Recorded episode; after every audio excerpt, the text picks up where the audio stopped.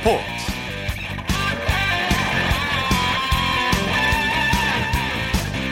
여러분 안녕하십니까? 아나운서 이창진입니다. 어제 오늘 전국이 펄펄 끓었죠. 전국 대부분 지역에 폭염 경보가 내려졌는데 오늘 최고 기온이 36도까지 올라간 곳도 있었습니다. 이런 폭염 속에서도 스포츠 선수들은 경기를 치렀고 팬들은 경기장을 찾았는데요. 선수는 상대 팀과도 싸워야 하지만 폭염과도 싸워야 합니다. 네, 특히 실내 경기장이 거의 없는 축구와 야구 선수들은 한여름 무더위와의 싸움이 숙명인데요. 프로축구에서는 전반전 30분 경과 후 쿨링 브레이크에 물을 마시면서 잠깐의 휴식을 취하기도 하고요. 프로야구의 경우에는 선수들이 경기에 전력을 다할 수 있도록 전 훈련을 취소하거나 없애 선수들의 체력을 관리하고 있습니다. 자, 모쪼록 스포츠 선수들 올여름 폭염을 잘 이겨내고 멋진 경기 보여줬으면 합니다. 일요일 스포츠 스포츠 먼저 축구 소식으로 시작합니다. 중앙일보의 박린 기자입니다. 안녕하세요. 네, 안녕하세요. 자, 국내 프로축구 전북과 강원이 오늘 오후 8시부터 경기를 치렀죠?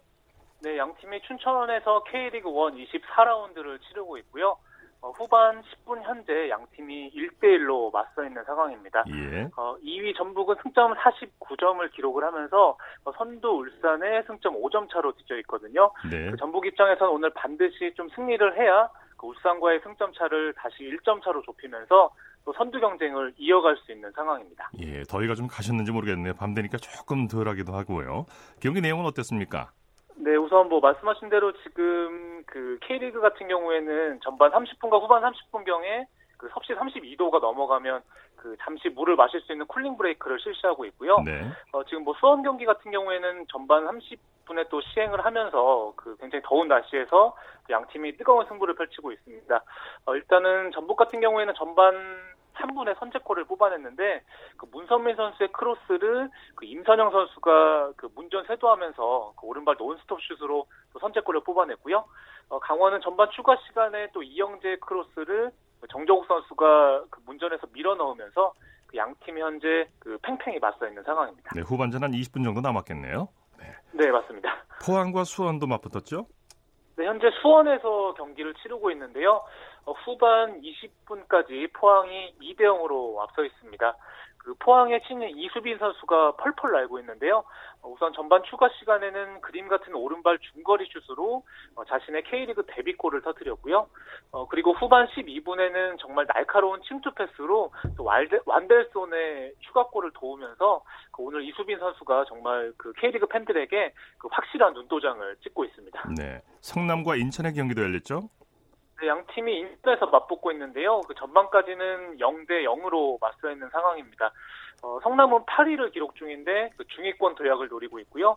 그 인천은 최하위에 그치고 있어서 그 양팀 모두 그 현재 승리를 노리고 있습니다. 네. 이브르그 경기도 치러졌죠? 네, 오후 8시부터 세 경기가 시작됐는데요.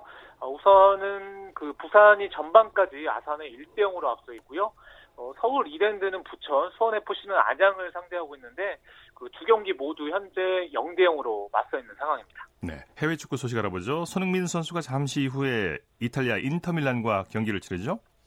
네, 맞습니다. 그 잉글랜드 토트넘 공격수 손흥민 선수가 그 한국 시간으로 오후 11시부터 영국 런던의 홈구장에서 그 인터밀란과 그 인터내셔널 챔피언스컵 경기를 앞두고 있습니다. 네. 어, 프리미어 리그가 11일에 개막하는데 그 마지막 프리시즌 경기고요.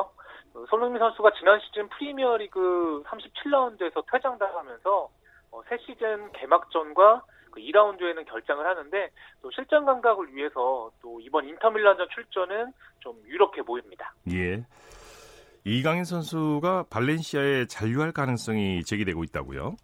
네, 사실 지난 시즌에 주전 경쟁에서 좀 어려움을 겪으면서 꾸준히 임대설이 나왔는데요. 뭐 아스를 비롯해서 그 스페인 언론들이 오늘 그 이강인이 발렌시아에 남아서 어, 더 많은 출전 기회를 부여받을 것이다. 또 이런 예상을 내놓았습니다. 네. 어, 네, 그 싱가포르 출신 그 림 구단주가 또 이강인을 성장시키는 게 낫다. 또 이렇게 강력하게 주장한 것으로 알려졌고요. 예. 어, 그래서 임대보다는 좀 잔류에 무게가 실리고 있는데, 어, 그래도 좀 거취는 끝까지 지켜봐야 될 것 같습니다. 예. 독일 프라이부르크 공격수 정우영 선수가 부상을 당했다고요? 네, 오늘 독일에서 열린 칼리아리와의 프리시즌 마지막 경기에 선발 출전했는데요. 어, 후반 34분에 그 태클을 당해서 좀 부상을 당하면서 교체 아웃이 됐습니다. 그 올 여름에 그 독일 바이에른 뮌헨을 떠나서 프라이부르크로 이적을 해서 어, 3경기 연속 공격 포인트를 올리고 있는 상황이었는데요. 어, 다행히 프라이부르크 구단이 그 조금 전에 구단 홈페이지를 통해서 그 1차 검사 결과 또 심각한 부상은 아니다 이렇게 발표를 한 상황이고요. 네네. 그, 그 정확한 검진 결과에 따라서 그 17일에 분데스리가 개막전 출전 여부가 결정될 것으로 보입니다. 예. 같은 팀 권창훈 선수도 얼마 전에 부상을 당하지 않았습니까? 네, 정확히 알고 계신데요. 그 프라이부르크의 권창훈 선수 같은 경우에는 지난달 26일에 어, 프리시즌 경기 중에 종아리 근육이 찢어졌고요. 어, 그래서 3, 4주 가량 결장이 유력한 상황입니다. 네네. 그 정우영 선수의 좀 회복 정도에 따라서 그 프라이부르크 같은 경우에는 그 개막전을 또 한국인 듀오 없이 또 치를 수도 있는 상황입니다. 네, 두 선수 모두 빨리 죠 회복됐으면 좋겠습니다. 미국 CNN도 유벤투스 공격수 호날두 선수의 노쇼 사태를 보도했다고 하죠. 네, 맞습니다. 우선 이탈리아 유벤투스가 지난달 26일에 서울에서 열린 그 팀 K리그와의 친선 경기에서 뭐 경기에 지각을 하면서 논란이 됐고요. 뭐 특히 공격수 호날두 선수도 결장을 하면서 그 국내 팬들 사이에서 좀 공분을 자아내기도 했는데 뭐 CNN도 오늘 이 소식을 상세히 전하면서 어 굉장히 크게 보도를 했습니다. 네. 뭐 한국 팬들이 굉장히 실망을 많이 했고 뭐 특히 호날두 라이벌 메시를 외치기도 했고 그 몇몇 팬들은 뭐 주최사에 소송을 걸었다 뭐 이렇게 보도를 하면서 또 이런 소식이 좀 그 세계로도 또 전해지고 있는 상황입니다. 네. 유벤투스가 CNN의 취재 요청에 아무런 답도 안 했다고 하죠. 네, 맞습니다. 뭐 CNN이 그 목요일에 좀 관련해서 문의를 했는데 유벤투스가 그 노코멘트 했다 또 이렇게 보도를 했고요. 어, 특히 유벤투스가 공식 홈페이지를 통해서 뭐 싱가포르, 중국, 서울로 이어진 그 아시아 투어가 성공적이었다 또 이렇게 발표를 했는데 네. 그 CNN이 또 이 소식을 전하면서 좀 유벤투스의 그 자화자찬하는 이런 태도를 좀 애둘러서 꼬집기도 했습니다. 네. 호날두가 한국에서 인기는 바닥을 치고 있는데 SNS에서 가장 영향력 있는 스포츠 스타로 꼽혔다고 하죠. 네, 그 미국 경제지 포브스가 스포츠 스타들의 그 SNS 영향을 분석해서 순위를 매겼고요. 그 호날두 선수가 그 8억 8,700만 점을 받으면서 1위에 올랐는데 또 2위 메시 선수를 여유 있게 따돌렸고요. 어, 특히 포브스에 따르면 호날두 선수가 그 SNS에 게시물을 올리면서 어, 각종 기업들로부터 그 1년의 광고 수익을 무려 528억 원이나 받는다. 또 이런 그 분석도 내놓기도 했습니다. 네, 호날두 선수가 SNS를 꾸준히 업데이트하고 있는데 한국 팬들에 대한 사과는 없던데요. 네, 맞습니다. 뭐, 그, 말씀하신 대로 사실 호날두 선수가 뭐 이탈리아로 복귀하자마자 그 SNS에 뭐 러닝머신을 뛰는 또 이런 사진을 올렸고요. 또 본인이 받은 상을 자랑하기도 하고 또 훈련 복귀 사진을 올리면서 행복하다 또 이런 글을 남기기도 했는데 어, 사실 우리나라 팬들이 좀 SNS에 좀 호날두 선수의 비판 글을 올리기도 했는데 호날두 선수가 뭐 사과는커녕 또 우리나라 팬들의 댓글을 또 일일이 지우면서 또 계속해서 좀 논란을 자아내고 있습니다. 날도 더운데 호날두 때문에 열받는 팬들 많을 것 같습니다. 네. 네, 독일 네, 슈퍼컵에서는 도르트문트가 승리했다고 하죠. 네, 그 독일 슈퍼컵 같은 경우에는 그 지난 시즌 분데스리가 우승팀과 그 컵 대회 포칼 우승팀이 맞붙는 경기고요.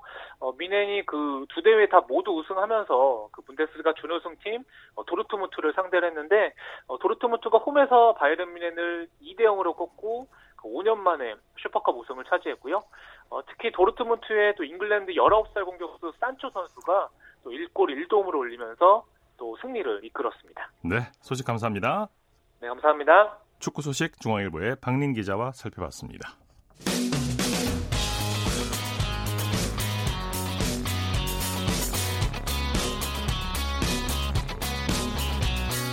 따뜻한 비판이 있습니다. 냉철한 분석이 있습니다. 스포츠 스포츠. 이어서 한 주간 이슈가 됐던 스포츠계 소식을 집중 분석해보는 최동호의 스포츠 칼럼 시간입니다. 오승환 선수에 이어서 또 한 명의 Korean 메이저리거가 방출 위기에 몰렸습니다. 바로 강정호 선수인데요. 강정호 선수가 피츠버그 구단으로부터 방출 대기를 당했습니다. 앞으로 6일 안에 다른 구단의 러브콜을 받지 못하면 자유계약 신분을 얻게 되는데요. 이 강정호 선수가 오승환 선수와 같은 전철을 밟게 되는 걸까요? 스포츠 평론가 최동원 씨와 함께 강정호 선수 문제를 자세히 살펴보겠습니다. 안녕하십니까? 예, 안녕하세요. 이 강정호 선수가 이제 다른 팀을 알아봐야 하는 상황이죠.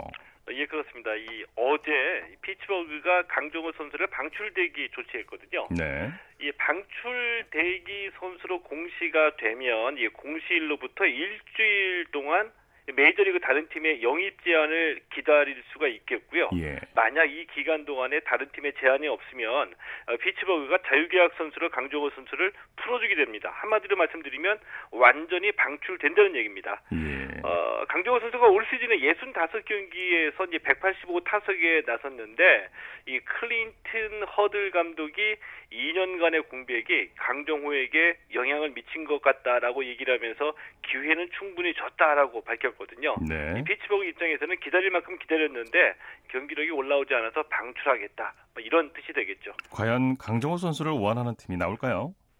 어, 올 시즌에 이 강정호 선수가 이 타율 1할 6푼 8리에 홈런 10개를 기록했거든요. 예. 그러니까 올 시즌에 안타 29개를 쳤는데 29개 가운데 홈런이 10개니까 이 한 방을 터트리는 파워는 여전히 인정받을 수 있다라고 보는데 문제는 삼진이 무려 60개입니다. 예. 185 타석에서 삼진이 무려 60개이기 때문에 이 삼진율이 32.4%. 넘죠. 네. 예.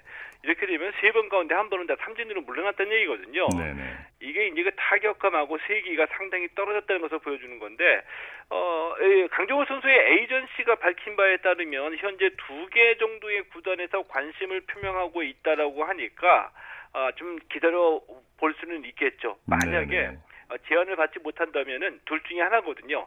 마이너리그로 내려가든지 아니면 국내로 복귀하든지 둘 중에 하나입니다. 예. 만약에 국내로 복귀하면 키움으로 돌아와야 될 텐데요. 예. 음주운전 징계를 받아야 되기 때문에 국내 복귀도 그렇게 순탄하다고만 할 수 없겠죠. 어, 예, 맞습니다. 순탄하지는 않을 것 같거든요. 이 2014년에 이 시즌 마치고 난 뒤에 강정호 선수가 이 포스팅 시스템으로 피츠버그에 입단했습니다. 이때에 이 당, 이 당시 이제 그 넥센이 강정호 선수를 이미 탈퇴로 풀어줬기 때문에 이제 강, 강정호 선수에 대한 권리, 그러니까 이 보류권이라고 얘기를 하죠. 현재 이제 그 키움이 갖고 있고요. 어, 때문에 국내로 복귀하면 키움 유니폼을 입어야지 됩니다. 어, 2016년에 음주운전 뺑소니 사건 당시에 이 강종호 선수가 피츠버그 소속이었기 때문에 KBO가 음주운전에 대한 징계를 주지 못했거든요. 예. 근데 국내로 복귀하면 징계를 받아야지 되죠. 이 아흔 경기 출장 정지 징계를 받아야지 되고요. 아, 그런데 올해부터 음주 사고 3회 이상이면은 3년 이상 실격 처분을 주도록 징계 규정이 강화가 됐거든요. 예. 근데 강정호 선수 음주운전 사고가 세 번 있었습니다. 예. 이 강화된 규정에 따라서 3년 이상 실격 처분을 주게 되면은 어, 소급 적용 논란이 있을 수도 있는데 이 소급 적용이 되지 않더라도 어, 최소한 징계 정도에 대해서는 여론의 따가운 눈총을 피하기는 어려울 것으로 보이죠. 네. 지금 오승환 선수도 비슷한 사례예요. 오승환 선수가 지금 삼성과 협상 중이라면서요. 어, 예, 맞습니다. 오승환 선수도 지난달 23일에 이제 콜로라도로부터 방출 대기 조치를 당했고요. 어, 메이저리그 다른 구단으로부터 영입 제안을 받지 못해서 완전히 방출을 당했죠. 예. 어, 지난달 29일에 귀국했고요. 어, 오승환 선수도 2013년에 한신 타이거즈로 진출할 때 이미 탈퇴 신분이었기 때문에 삼성이 보류권을 갖고 있습니다. 어, 삼성 얘기로는 이미 오래전부터 오승환 선수 복귀에 대해서 준비를 하고 있었기 때문에 입단 협상이 그렇게 오래 가지는 않을 것 같다. 금방 끝날 것 같다. 이런 얘기가 나오고 있습니다. 네, 네. 오승환 선수 해외 원정 도박 징계 때문에 72경기 출장 정지 징계를 받았었죠. 예, 맞습니다. 그 2016년도에 해외 원정 도박건으로 인해서 72 경기 출전 정지 징계를 받았죠. 어, 국내로 복귀하게 되면 이 징계가 발효가 되는데 징계 발효 시점은 삼성과 계약일로부터입니다. 네. 어, 근데 이 오승환 선수가 올해 팔꿈치 수술을 할 예정이거든요. 이제 때문에 어차피 올해는 출전이 어려운데 어, 삼성으로서는 빨리 계약하는 게 유리하겠죠. 왜냐하면은 계약을 빨리 하게 되면 징계가 발효가 되고요. 자 그렇게 되면 올해 잔여 경기도 출장 정지 경기로 계산이 되거든요. 예. 자, 오늘까지 삼성이 102경기 치렀으니까 올해는 42경기가 남아 있고요. 이렇게 되면은 이번 주 내로 만약에 계약하게 되면은 내년 5월쯤에는 오승환 선수가 삼성 마운드에 오를 수 있게 됩니다. 네, 오승환 선수가 한미일 통산 399 세이브를 기록했는데요. 한 개만 추가하면 이제 400 세이브 대기록이에요. 어, 예, 그렇죠. 400 세이브 정말 대기록입니다. 또 한미일 통산이니까 뭐 엄청난 기록이라고 볼 수가 있겠죠. 네. 어, 현재 399 세이브 이고요. 이 세이브 한 개만 추가하면 한미일 통산 400 세이브입니다. 네. 어, 한 개만 추가하면 되니까 뭐 기록 달성 예상이 되고요. 올해 37살이거든요. 전성기 때 직구 최고 시속이 150km까지 나왔는데 올해 평균 구속은 146km입니다. 네. 나이를 이겨내기 힘들겠지만 그래도 메이저리그에서 구속이 떨어지면서 이 체인지업과 커브를 추가했고요. 구종이 좀 늘어난 거죠. 네. 이 메이저리그에서 뛰는 관록과 노련미가 있으니까 최소한 내년 한 시즌은 충분히 국내에서도 통할 수는 있을 것으로 예상이 됩니다. 네. 강정호, 오승환 두 선수 모쪼록 일이 잘 풀리기를 예, 바라보겠습니다. 자, 오늘 말씀 감사합니다. 예, 고맙습니다. 최동호의 스포츠 칼럼 스포츠 평론가 최동호 씨였고요. 이어서 우리나라 스포츠 각 종목의 발전 과정을 살펴보는 스포츠 기록실 시간입니다. 육상과 함께 기초 종목으로 중요성이 강조되고 있는 수영에 대해서 알아보고 있는데요. 스포츠 평론가 신명철 씨와 함께합니다. 안녕하십니까? 네, 안녕하십니까? 아시아 경기 대회 수영 남자부 금맥이 1990년 베이징 대회에서 이어졌죠? 네, 이 대회를 앞두고 한국 신기록 행진을 이어가던 지상준, 아마 지상준 선수 이름 기억하시는 분들이 꽤 있으실 텐데요. 정말 그 신기록 제조기라는 별명까지 들었었지 않습니까? 대형 남자 200m에서 2분 03초 59로 터치패드를 찍어서 일본의 설아과 교타 이토이 하지메를 제치고 금메달을 차지했습니다. 예. 수영에서 나온 단 하나의 금메달이었지만 1982년 뉴델리 대회 이후 이어져온 금메달 행진이 끊어지지 않았다는 점에서 정말 값진 메달이었고요. 네. 네. 수영은 수영은 이 대회 이후 1994년 히로시마 대회에서 두 개, 그리고 1998년 방콕 대회에서 한 개 등으로 1990년대 아시아 경기 대회에서 아슬아슬하게 금메달 행진을 이어갑니다. 예. 베이징 대회를 계기로 아시아 스포츠의 절대 강대로 올라서는 중국이 수영에서도 31개 금메달 가운데 23개를 휩쓸었거든요. 그래서 이 대회 수영 종목에서 중국 외에 금메달을 딴 나라는 일본과 우리나라뿐이었습니다. 이게 대단히 의미 있는 메달이었는데 그렇습니다. 1994년 제12회 아시아 경기 대회에서는 수영 때문에 이 한국이 종합 순위 2위를 일본에 내주는 일이 있었죠?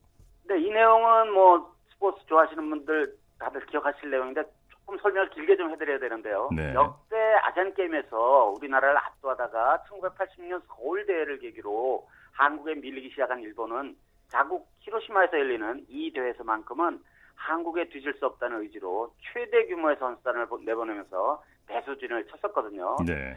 그런데 메달 밭으로 기대했던 육상과 수영에서 금메달을 대거 중국에 빼앗기면서 잠식을 당하면서 금메달 59개, 은메달 75개, 동메달 79개로 중국은 물론이고 당연하고 한국에도 뒤진 채 3위에 머무른 채 일단 대회가 막을 내렸거든요. 네. 그런데 대회 이후에 뜻밖의 변수가 생겼습니다. 수영에서 금메달을 땄던 중국 여자 선수 가운데 다섯 명이 폐막 직후 실시된 도핑 테스트에서 금지 약물을 복용한 것으로 판명이 되면서 예. 메달을 모두 박탈을 당해버렸거든요. 아, 네.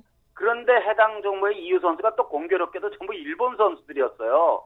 그래서 금메달을 승계하게 되는 거죠. 예. 예, 금메달 승계한 2위 선수 5명이 모두 일본 선수니까 일본의 금메달 숫자가 당연히 5개가 늘어났고요. 한국의 우리나라의 금메달 숫자가 공교롭게도 63개였는데 금메달 59개 5개를 추가한 예, 그 추가해서 64개가 된 일본의 추월을 당했던 겁니다. 네. 네. 우리나라로서는 참 이거 이거 뭐 어이없는 일이긴 했지만 어쨌든 심판의 불공정한 판정이나 뭐 관련된 그런 문제도 아니고 금지약물 복용 선수에 대한 제재에 따라서 일어난 일이 아니겠습니까? 네, 우리로서는 어쩔 수 없이 1위를 일본에 내주는 그런 상황이 1994년 히로시마 아시안 게임에서 일어났었습니다. 예. 히로시마 아시안 게임에서 금메달 두 개를 획득했지만 세계 수준과는 여전히 큰 격차가 있었지요. 네, 그렇습니다. 우리나라는 수영 남자 배영 200m에 출전한 지상준이 2분 00초 05의 아시아 신기록으로 1990년 베이징 대회에 이어 2연속 우승을 했고요. 네. 남자 자유형 400m 방상호는 3분 54초 72로 골인해서 1974년 테헤란 대회 조련 이후 20년 만에 이 종목 우승자가 됐는데요. 1990년대 중반 한국 수영이 세계 무대에서 어느 정도 수준이었는지는 2년 뒤 1996년 애틀란타 올림픽 성적을 보면 바로 알 수 있는데요. 예. 아시아 챔피언인 지상준이 주 종목인 배영 200m B 파이널에 올라서 14위에 그쳤고 이창하가 여자 배영 200m에서 B 파이널까지 나가긴 했습니다만은 13위를 기록한 것 이외에는 모든 종목에서 예선 탈락했거든요. 네. 여전히 우리나라 수영은 세계 수준과는 좀 격차가 있었습니다. 98년 방콕 아시아 대회에서는 금메달 맥이 끊길 뻔한 일이 있었죠?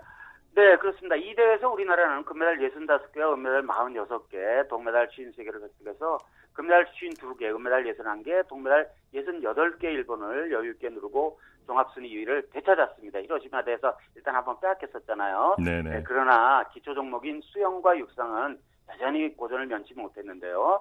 육상은 45개 세부 종목 가운데 남자 마라톤 이봉주를 비롯해서 금메달 4개와 은메달 3개, 동메달 2개로 해당 종목, 그러니까 육상 종목 순위 4위에 오르면서 다음 대회를 이제 2002년 부산에서 우리나라가 열지 않습니까? 네. 예, 개최국으로서 체면치를 했지만 그런데 수영은 여자 적용 200m에서 조희연이 유일한 금메달을 땄고 동메달만 7개를 못해서 종목 순위, 그러니까 수영 종목 순위 5위에 그쳤습니다. 은메달이 네. 없어서 같은 금메달 1개인 태국과 말레이시아에도 뒤지는 그런 성적이었습니다. 네, 말씀 감사합니다. 네, 고맙습니다. 스포츠 기록실 스포츠 평론가 신명철 씨와 함께했습니다. 쳤다 하면 홈런이고 슛 골이고 각본 없는 한편의 드라마.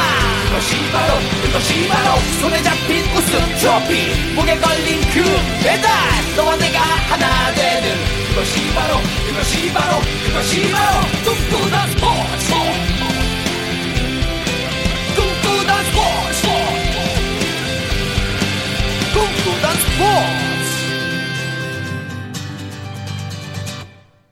이어서 스포츠 뒤에 숨어 있는 즐거움과 노력 그리고 열정을 소개하는 스포츠를 만드는 사람들 시간입니다. 이혜리 리포터와 함께합니다. 어서 오십시오. 네, 안녕하세요. 오늘은 어떤 분을 만나셨습니까? 네, 얼마 전 2019 피나 광주 세계 수영 선수권 대회가 17일간의 대장정을 마무리 졌습니다. 예. 오늘 소개해드릴 분은 이 대회에서 선수들의 건강을 책임진 분인데요. 이 대한 스포츠 한의학회에서 기획 의원으로 활동하고 있는 박윤영 한의사입니다. 이 선수촌 안에는 폴리클 클리닉이라는 게 있는데요. 이곳은 언제 생길지 모르는 응급 상황에 대비해서 선수들의 건강을 확인해서 이 최상의 진료를 제공할 수 있는 외래 진료소라고 할 수 있는데 이 진료소 안에는 다양한 진료과가 있습니다. 뭐 한의 진료과를 비롯해서 뭐 약국까지 갖춘 이런 작은 종합병원이라고 할 수 있는데요. 이 박윤영 한의사는 이번 대회에서 어, 선수촌에 마련된 메디컬 센터 한의 진료과 팀장을 맡았고 선수들의 입촌부터 폐막까지 한 달 동안 오전 9시부터 오후 9시까지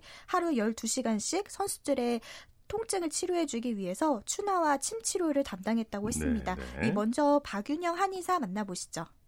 주 메인 증상으로 이제 햄스트링 같은 게 뻣뻣한데 허리가 좀 통증이 있는데 이거 좀 풀어줄 수 있냐 안 할 수 있냐 가볍게 먼저 오거든요. 근데 종목별로 이제 나름 또 세분화돼서 증상들이 달라지더라고요. 다이빙 같은 경우에는 이제 밸런스나 이런 거 잡는 게 굉장히 중요하기 때문에 이제 목 통증, 허리 통증, 그러니까 그런 것들이 이제 주로 돼서 많이 오고 종아리 쪽을 굉장히 이제 주로 관심 있게 치료를 했고요. 다이빙하는 입수 동작에서 이제 종아리 근육이 역할을 하는 것들이 많다 보니까 위주로 많이 치료를 했고 싱크로나이즈 같은 선수들도 이제 자기 몸이 어디 물 속에서 어디 위치에 있는지 밸런스를 잡는 게 중요하기 때문에 이제 그것과 관계된 부분들 치료를 하고 자유형이나 접영이나 이런 선수들은 어깨 쪽, 상체 쪽 문제가 제일 많이 있습니다. 그 부분도 이제 피로가 많이 누적되어 있는 경우도 많고 허리, 뭐 햄스트링 그쪽 문제 보통은 이제 그런 식으로 많이 오더라고요. 네, 하루 12시간 동안 눈코 뜰 새 없이 참 많이 바쁘셨겠는데 네. 선수들의 반응은 어땠습니까? 우선은 이 침이나 추나 요법의 경우에는 도핑 걱정을 덜 수 있어서 선수들에게 굉장히 인기 있는 그리고 거부감이 없는 치료법 중 하나라고 하는데요. 예. 어, 선수들은 이렇게 하나 둘 치료 효과에 대해서 만족해서 재방문까지 예약하고 갈 정도였다고 합니다. 뭐 하루에 하니까에 97명이 방문한 적도 있다고 하는데요. 아, 특히 아, 네. 네, 우리나라의 수영 경영 국가대표 이주호 선수는 6번 이상 방문하기도 했다고 합니다. 이거 어떻게 감당을 하셨을까요? 그러니까요. 가까운... 네, 네, 그런데도 불구하고 선수들은 이렇게 한의사에게 감사한 마음에 선물을 주기도 했다고 하는데요. 예. 시간이 지날수록 한의과 의료진과 선수들 간의 서로 믿음도 차곡차곡 쌓였습니다. 계속해서 박윤영 한의사에게 들어보시죠.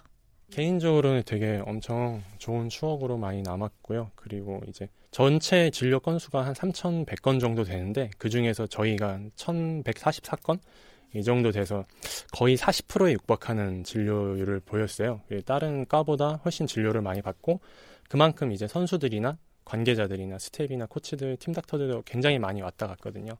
근데 저는 이제 아침 9시부터 밤 9시까지 상주에 있는 인원으로 이제 올 때마다 인사하고 계속 얼굴을 보게 되니까 그들도 이제 친숙하고 저도 친숙하고 그래 밥 먹으러 나갈 때 가면은 꼭 아는 사람들 만나게 되고 그럼 지나가면서 이제 인사하고 뭐 안부도 묻고 시간 나면은 또 치료받으러 갈게 막 이런 얘기도 하고 그러다 보니까 선수촌이 사실 하나의 마을이 생긴 거거든요. 그 안에서 좀 많은 사람들 사귀고 진료를 하고 이렇게 하다 보니까 저도 이제 굉장히 즐거웠고 바빴지만 그런 추억도 많이 생겼습니다. 선수들과의 뭐 추억도 많이 생기고 네, 선수들이 호전됐다는 얘기를 들으면 의사로서도 뿌듯했겠어요. 네, 그래서 하나라도 더 세심하게 치료를 해주려고 했다고 하는데요. 예. 특히나 치료했던 환자들의 그런 경기를 최대한 보려고 했는데 영상을 보면서 선수들의 움직임을 지켜봤고 예. 개선됐다는 생각에서 더욱 뿌듯함을 느꼈다고 했습니다. 네. 계속해서 박윤영 한의사에게 들어보시죠.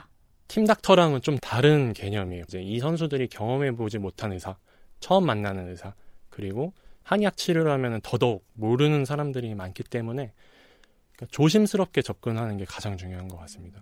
치료 방법이 엄청 많고 이 선수를 더 많이 좋아지게 할 수 있지만 굉장히 뭐 시간을 많이 들여서 진료를 한다든지 그리고 통증을 좀 많이 느낄 정도로 뻐근하게 치료를 한다든지 이런 거는 좀 기피해야 되고 부담 없이 다가갈 수 있고 그러면서도 이제 이 사람이 효과를 좀 빠르게 볼 수 있게 하는 쪽으로 치료를 하는 게 가장 폴리클리닉에 있는 이제 주치의로서는 가장 중요한 것 같습니다.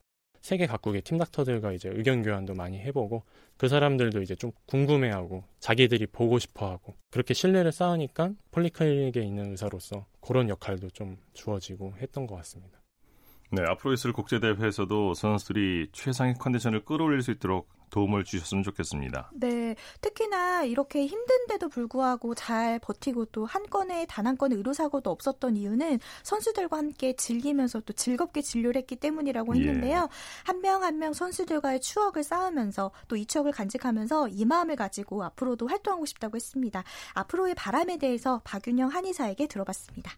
개인적으로는 선수들을 좀 더 많이 치료할 수 있는 기회가 생겼으면 하는 게 목표입니다. 일단은 지금 굉장히 큰 대회를 저도 어떻게 이렇게 상주를 하면서 치러낸 경험들이 쌓였는데 이제 뭐 세계 대회나 이런 데서 앞으로도 동계 올림픽을 한 이후에 저희들이 이제 생각했던 게 도쿄 올림픽이 있고 내년에 그 다음에 이제 또 베이징에서 또 올림픽이 열리거든요. 여기 동아시아권에서 연속해서 올림픽이 생기는데 개인적인 그런 거보다는 세계 대회에 이제 선수들을 치료하는 폴리클리닉 안에 이렇게 침이나 이런 전통의학적인 부분을 치료해주는 클리닉이 꾸준히 이제 설치가 돼서 성과를 올리면은 향후에 우리 아시아권이 아니라 다른 나라에서 이런 큰 세계 대회가 열리더라도 침 놓는 그런 클리닉이라든지 그런 부분들이 계속 들어가고 활성화될 수 있으면 하는 게 소망입니다. 네, 네, 이 선수들의 최상의 컨디션을 낼 수 있도록 박윤영 한의사가 선수들에게 든든한 뒷받침이 돼주고 있는데요. 앞으로도 선수들과 함께 지금처럼 즐기면서 함께 해 주셨으면 좋겠습니다. 네, 스포츠를 만드는 사람들 이혜리 리포터와 함께 했습니다. 수고했습니다. 네, 고맙습니다.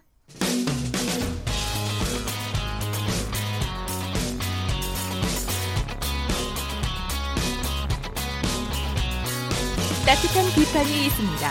냉철한 분석이 있습니다. 스포츠 스포츠 이어서 프로야구 소식 살펴보겠습니다. 스포티비 뉴스의 김태우 기자입니다. 안녕하세요. 네, 안녕하세요. 기아가 NC를 상대로 기분 좋은 승리를 거뒀네요. 네, 근래에 정말 보기 드문 투수전이 벌어졌는데요. 예. 기아가 NC를 1대 0으로 눌렀습니다. 네, 말씀하신 대로 오늘 경기 양팀 선발 투수의 뜨거운 투수전으로 관심을 모았는데 양현종 선수의 완봉승이었어요. 네, 기아 양현종 선수 그리고 NC의 프리드릭 선수가 팽팽한 투수전을 벌였습니다. 양현종 네. 선수가 웃었는데요. 오늘 9이닝 동안 99개의 공을 던지면서 2피안타 7탈삼진 무사사구 완봉승을 거뒀습니다. 예. 양현종 선수 개인적으로는 시즌 12번째 승리였고요. 개인 통산 세 번째 완봉승이기도 했습니다. 네, 이 더위에 또 완봉승이란 말이에요. 그리고 또 네. 오늘 경기가 의미 있었던 게 최단 시간 경기였다면서요? 네, 더워서 좀 빨리 끝냈을까요? 오늘 투수전이 네. 이어지면서 올 시즌 최단 시간 경기가 기록이 됐습니다. 예. 2시간에 1분 모자란 딱 1시간 59분을 냈고요. 대개 경기가 3시간 조금 넘는 수준에서 진행이 되는데 21세기 들어서는 최단 시간 경기로 기록이 됐습니다. 네, 최형우 선수가 결승 홈런을 날렸죠? 오늘 딱 한 점이 났는데 그게 최형우 선수의 예. 솔로포 하나였습니다. 4회 프리드릭 선수를 상대로 홈런을 기록을 했고요. 최형우 선수는 개인 통산 300홈런 고지를 밟았습니다. 네. 자, 그리고 최하위 한화가 선두 SK를 제압했네요. 네, 어제 최하위로 떨어졌던 한화가 심기일전하면서 선두 SK를 8대 2로 꺾었습니다. 네, 한화 선발 서폴드 선수가 SK 타선을 꽁꽁 묶었죠? 네, 오늘 좋은 투구를 했습니다. 7이닝 동안 3피안타 1볼넷 4탈삼진 무실점을 기록하면서 팀의 리드를 이끌었고요. 네. 팀이 결국 승리를 거두면서 서폴드 선수 개인적으로도 7번째 승리를 거뒀습니다. 네, 한화 타선도 모처럼 폭발했어요. 네, 이날 SK 선발이 뭐 리그 정상급 투수 앙헬 산체스 선수였는데 산체스 선수를 맞이해서 타선이 활발하게 터지면서 결국 승리를 가져갈 수 있었습니다. 네. 장단 14만타를 기록을 하면서 8점을 기록을 했고요. 송강민 선수가 3안타 2타점, 호잉 선수가 2안타 1타점, 그리고 정은원 선수가 홈런 하나를 포함해 멀티히트를 기록하는 등 전체적으로 타자들의 감이 좋았습니다. 네. 이번에는 고척구장으로 가보죠. KT가 키움을 꺾고 기분 좋은 승리를 거뒀네요. 네, KT가 키움을 5대 3으로 눌렀습니다. 정말 기분 좋은 승리였는데요. 네. 이날 광주에서 진 NC를 제치고 기어이 5위에 올라섰습니다. 네. KT가 후반기에 5위를 기록한 것은 창단 이후에 처음입니다. 예, KT 선발 김민수 선수가 호투했죠? 이날 키움 강타선을 맞이해서 5이닝 동안 2실점으로 잘 버티면서 시즌 네 번째 승리를 거뒀습니다. 6개의 안타를 맞기는 했지만 피장타를 최대한 억제하는 등 좋은 위기관리 능력을 선보였습니다. 예, 오늘 경기 수훈 선수를 꼽아보죠. 역시 유한준 선수가 3타점을 기록을 하면서 활약을 했는데 영양가가 만점이었습니다. 네. 1회 희생 플라이로 한 점을 보탰고요. 2회에는 2타점 적시타를 치면서 팀이 초반에 앞서 나갈 수 있었던 원동력을 제공을 했습니다. 김민수 선수에 이어 나온 불펜도 키움의 추격을 잠재웠습니다. 네. 잠실에서는 삼성이 LG를 꺾고 3연패에서 탈출했네요. 네, 어제는 난타전이었는데 오늘은 반대로 투수전이었습니다. 삼성이 2대 1로 LG를 꺾었습니다. 네, 삼성 선발 윤성환 선수 베테랑다운 모습을 보여줬죠. 맞습니다. 윤성환 선수가 1981년생 우리 나이로 내년에 이제 마흔이 되는 선수인데 정말 베테랑의 노련미를 잘 보여주는 투구를 이어가고 있습니다. LG를 상대로 7이닝 동안 7개의 안타를 맞기는 했지만 노련하게 산발 처리하면서 1실점으로 막았습니다. 시즌 네, 7번째 어떤 선수들이 활약했습니까? 윌리엄슨 선수가 2루타 하나를 포함해서 멀티히트를 기록을 했고요. 이원석 선수가 6회 1사 3루에서 좌익수 희생플라이로 결승타를 기록했습니다. 네, 오늘 경기 승부처를 좀 살펴주실까요? 1대1로 맞선 6회였는데 양 팀의 희비가 좀 엇갈렸습니다. 삼성은 6회 선두 이학주 선수가 안타로 출루한 뒤에 상대 폭투와 플라이 때 3루까지 갔고요. 네. 이원석 선수가 희생플라이를 쳐서 결승점을 뽑았습니다. 네, 삼성의 수비가 빛났는데 3중살 수비가 나왔어요. 네, 보기 드문 장면인데 예. 시즌 첫 트리플 플레이, 네, 3중살이 나왔습니다. 삼성이 1대 0으로 앞선 2회였는데요. 무사 1루에서 유강남 선수의 3루수 방면 땅볼 때 이원석 선수가 3루를 밟고 2루로 송구를 했고요. 네. 1루 주자에 이어서 타자 주자인 발이 느린 유강남 선수까지 1루에서 아웃이 되면서 3중살이 만들어졌습니다. 3중살은 올 시즌 처음이고요. 역대 72번째입니다. 아, 처음이었군요. 네. 네. 두산과 롯데의 경기는 어떻게 됐습니까? 롯데가 좀 상승세를 좀 탄 것 같습니다. 오늘 두산을 9대 4로 꺾고 5레간 만에 4연승을 기록했습니다. 네, 경기 내용 살펴볼까요? 롯데 타선이 무서웠습니다. 이날 무려 19개의 안타를 때리면서 시작부터 두산을 두들겼고요. 2회 강노한 선수의 2루타 등으로 석점을 뽑았고 3회에도 집중력을 선보이면서 석점을 보태 경기 분위기를 장악했습니다. 네. 두산 김재환 선수가 거푸 본능을 아주 뽐냈어요. 네, 올 시즌 홈런포가 터지지 않아서 김재환 선수가 좀 고민이 될 텐데 이날 이날 8회 투런포를 터뜨리면서 시즌 14번째 홈런을 기록을 했습니다. 다만 네 팀이 져서 좀 아쉬움이 남았습니다. 네. 자, 메이저리그 소식 살펴보죠. 최지만 선수가 팀 승리에 힘을 보탰죠?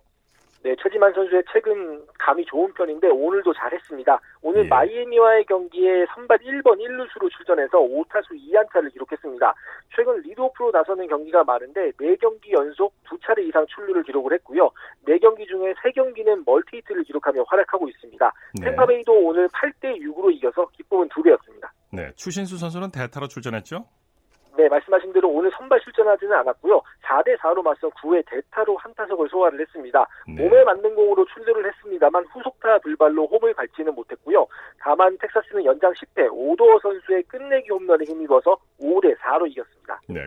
추신수 선수가 가짜 코스염을 붙이고 나왔어요. 네, 추인수 선수가 사실 매사에 좀 진지한 선수 캐릭터에 가깝습니다. 그래서 많은 분들이 더 놀라셨을 것 같은데요. 예. 오늘 선발 명단에서 제외됐지만 더그아웃에 가짜 코스염을 붙이고 나와서 많은 팬들의 시선을 사로잡았습니다. 예. 뭔가 특별한 의미는 없었던 것 같고요. 다만 더그아웃에서 좀 유쾌하고 긍정적인 에너지를 불어넣기 위해서 그랬던 것 같습니다. 또 일종의 팬 서비스죠. 네. 네, 맞습니다. 자, 류현진 선수가 놀라운 기록을 세웠음에도 불구하고 아쉽게 이달의 투수상은 받질 못했어요. 네, 류현진 선수가 보스턴전 2실점이 비자책점으로 정정이 되면서 7월에 평균 자책점 0.55를 기록을 했습니다. 네. 리그에서 가장 좋은 성적이라 7월 이달의 투수상도 내심 기대를 했는데 아쉽게도 수상하지는 못했습니다. 네. 워싱턴의 스티븐 스트라스버그 선수가 내셔널리그 수상자가 됐고요. 스트라스버그 선수는 7월 평균 자책점이 1점대 초반, 류현진 선수보다는 좀 높지만 무엇보다 5경기에 나가서 5번 모두 이긴 것이 높은 점수를 받았습니다. 네. 물론 이제 스트라스버그 선수도 수상에 충분한 자격이 있었지만은 류현진 선수도 좀 동료들의 지원을 더 받아서 1승 정도를 더 했다면 좀 어땠을까 하는 예. 아쉬움이 남고요. 류현진 선수의 자책점 정정이 좀 빨리 이뤄졌다면은 여론이나 분위기를 무시를 못했을 텐데 투표 막판에야 좀 정정이 된 부분도 아쉬웠습니다. 결국 뭐 승수 차이 때문이었죠? 네, 맞습니다. 비록 뭐 이달의 투수상은 못 받았지만 사이영상 경쟁에서는 류현진 선수가 앞서고 있다고 하죠? 네, 뭐 여전히 많이 앞서 있습니다. 네. 시즌 평균 자책점이 1.53인데요. 2위권과 0.8점 이상 차이가 납니다. 네. 류현진 선수가 스스로 대량 실점하지 않는 이상 사실 다른 선수들이 따라잡기가 어려운 그런 차이고요. 네. 가장 경쟁자였던 워싱턴의 맥스 슈어저 선수도 좀 부상으로 추격에 나설 기회를 잃었고 다른 선수들도 좀 류현진 선수에 비해서 많이 뒤쳐져 있습니다. 뭐 네. 류현진 선수가 좀 유리한 고지에 올라섰다는 건 확실해 보입니다. 네. 조금 전 스포츠 칼럼에서 강정호 선수 문제를 얘기했는데 미국 언론에서는 강정호 선수를 어떻게 보고 있나요? 네, 현지 언론에서는 다른 팀들이 강정호 선수를 영입할 수 있다 이런 전망들이 많이 나오고 있습니다. 아, 네. 물론 이제 메이저리그 보장 계약까지는 아니지만 흔히 우리가 뭐 흔히 말하면 복권을 산다고 하잖아요. 네. 마이너리그 계약을 한 뒤에 강정호 선수의 좀 부활을 좀 지켜볼 수 있다 이런 게 충분히 가능한 시나리오로 잡히고 있습니다. 예. 강정호 선수가 올해 2년 공백을 이겨내지는 못했지만 타구 속도 등을 봤을 때 정확성만 향상이 되면은 장타를 많이 쳐낼 가능성을 가지고 있습니다. 네. KBO 리그 복귀보다는 메이저리그에서 도전을 이어가는데 초점을 맞출 가능성이 크고요. 예. 꼭뭐 일본도 하나의 선택지가 될 것 같지만 일단은 미국에서 선수 생활을 이어가는 것을 우선순위에 둘 가능성이 굉장히 높아 보입니다. 네, 미국 메이저리그에 남을 뭐 마이너리그라도요. 남을 확률이 네. 지금 상황에서는 아주 높은 상황이라고 미국 언론에서 보고 있군요. 네, 맞습니다. 자, 소식 고맙습니다. 네, 감사합니다. 야구 소식 스포티비 뉴스의 김태우 기자였습니다.